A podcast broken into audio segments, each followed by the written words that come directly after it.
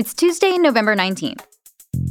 Welcome to Skimm This. We're breaking down the most complex stories of the day and giving you the context on why they matter. It was an impeachment hearing marathon on Capitol Hill today. If you're struggling to remember which official heard what about which allegation, allow us to break it down for you. Then, gift cards may seem like an easy present, but they could also make you an easy target. And finally, why it's time to retire OK Boomer. We're here to make your evening smarter. Let's skim this.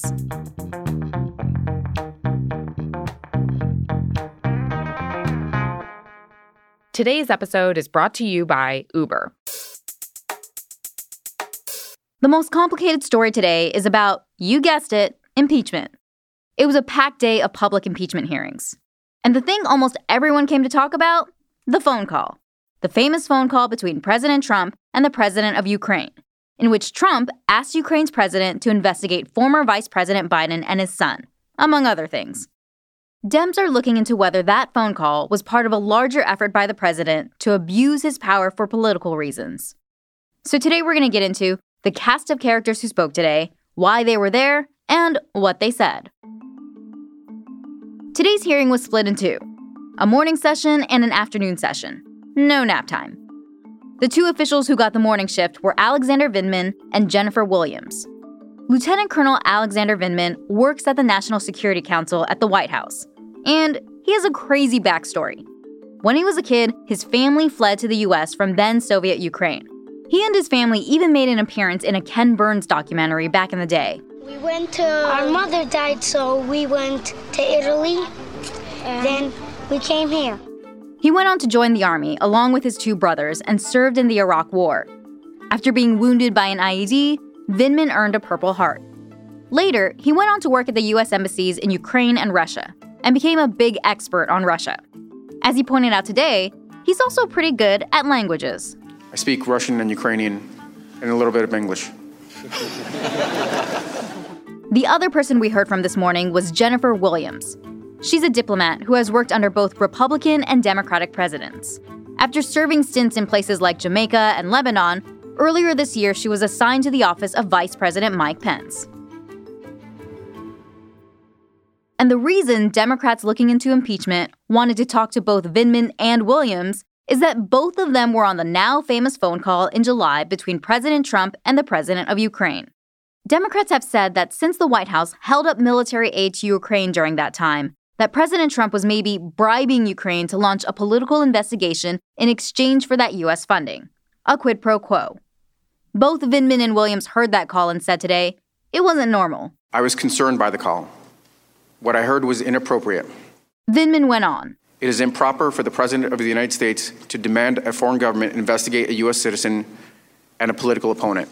Williams had a similar but more muted assessment. I found the July 25th phone call unusual because, in contrast to other presidential calls I had observed, it involved discussion of what appeared to be a domestic political matter. Despite both Vindman and Williams thinking Trump's call was inappropriate, only Vindman reported it to a lawyer on the National Security Council. Williams just made sure VP Mike Pence got a copy of the call transcript, though she doesn't know if he read it. Anyway, even before we heard what these two had to say, they received a lot of pre hearing backlash. On Sunday, President Trump went on Twitter to insult Williams, saying she was kind of a nobody and implied that she was also a never Trumper. Meanwhile, Vindman has been accused of having dual loyalties. That because of his background, he might have put the interests of Ukraine ahead of the US. Today, he was asked about a particularly weird event in which Ukrainian officials asked him three times to become the Ukrainian defense minister. Here's what Vindman had to say about that. I'm an American. I came here when I was a toddler, and I immediately dismissed these offers, did not entertain them. Meanwhile, members of the committee and even the White House Twitter account appear to try to discredit Vindman today. The White House tweeted that Vindman's former boss had concerns about his judgment. Turns out that former boss was one of the guys who showed up to testify this afternoon. His name is Tim Morrison. We'll get to the bad blood between him and Vindman in a minute, but this afternoon, Morrison took the mic alongside Kurt Volker, the former special envoy to Ukraine. Republicans requested that both of these officials testify publicly, and Dem said, okay. We should note they're still testifying as we're recording this episode, so there may be more that comes out about this later tonight. First, let's talk about Morrison. Morrison was the top NSC expert on Russia, though he resigned right before he testified before the Intelligence Committee behind closed doors last month. Like Vindman and Williams, Morrison was also on the phone call between Trump and Ukraine's president. Turns out, everyone and their mom was on this phone call. Morrison was also concerned about the call, but for a different reason from Vindman. He thought Trump's comments on the call about Biden and the 2016 election could be politically damaging. I feared at the time of the call on July 25th how its disclosure would play in Washington's political climate. My fears have been realized. But, and Trump supporters are probably happy with this, he said he didn't think anything on that call was, quote, improper. And he's criticized his former staffer, Vindman, for taking his concerns to NSC lawyers, rather than him, his boss. One thing Morrison could shed more light on is the conversations that took place between President Trump and Gordon Sondland, the ambassador to the European Union. Thanks to all the witness testimony that's come out so far, we've learned that Sondland's been kind of the middleman between the White House and Ukraine, even though Ukraine isn't even part of the EU. And we'll probably hear more about this tomorrow when Ambassador Sondland, the middleman himself, testifies. Last but not least, former special envoy to Ukraine, Kurt Volker, also spoke this afternoon. He's the only person today who wasn't on the July 25th phone call, so he might be feeling kinda left out. But like Morrison, he resigned right before his closed door hearing last month. Volker was the first Trump official to speak to Congress at the start of the impeachment inquiry. He's the guy who handed over a trove of text messages that showed conversations about a quid pro quo deal. But Volker has never used those exact words himself.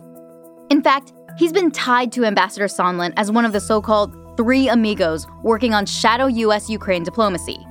Though Volker has said his work was on the up and up, and that he wasn't involved in any pressure campaigns.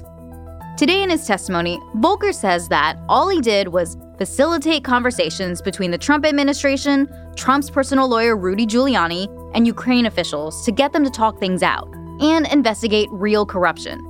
But he says he was out of the loop. He didn't know that these proposed investigations were tied to security aid. And he also says he didn't know those investigations would target Biden. In retrospect, I should have seen that connection differently, and had I done so, I would have raised my own objections. So, what's the skim? Today, we heard from four current or former administration officials as part of the House impeachment inquiry into President Trump. A big focus of the day was the phone call between President Trump and the president of Ukraine, which Dems say included a quid pro quo offer with Ukraine. Today's hearing wasn't exactly thrilling. Although we should say it's still going on while we're recording today's episode. So, who knows?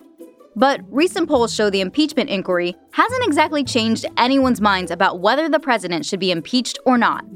Dems argue they're not doing it to make friends. They're doing it because they have a constitutional duty. Coming up, a word of warning about the perils of holiday shopping. That's next.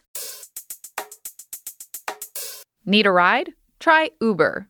Uber is committed to safer journeys for everyone. For starters, all drivers are background checked before their first ride.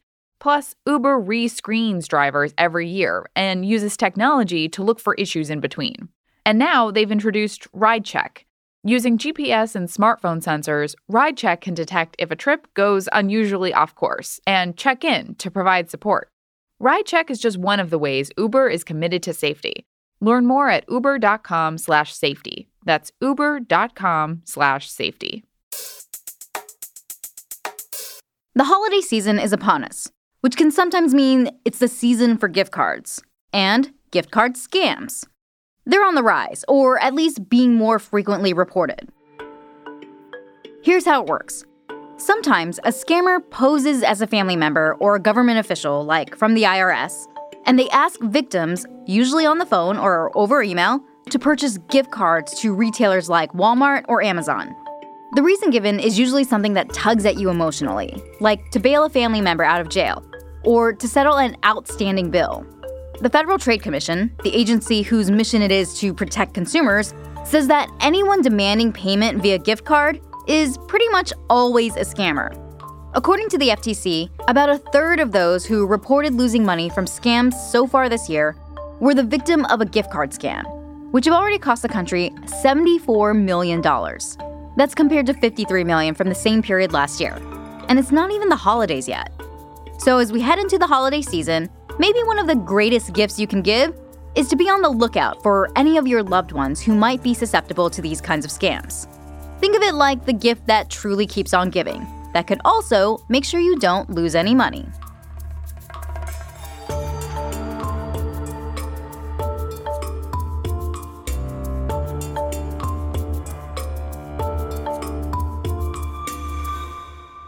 Before we go today, we've got a fun fact coming to you from the internet.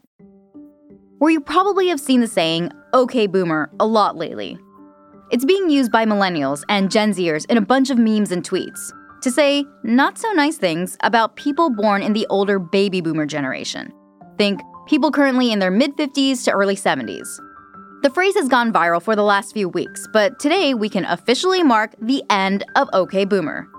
Because now, it's the subject of a very uncool trademark war. Apparently, OK Boomer could one day be turned into a reality, comedy, or game show. So, RIP OK Boomer, we hardly knew you.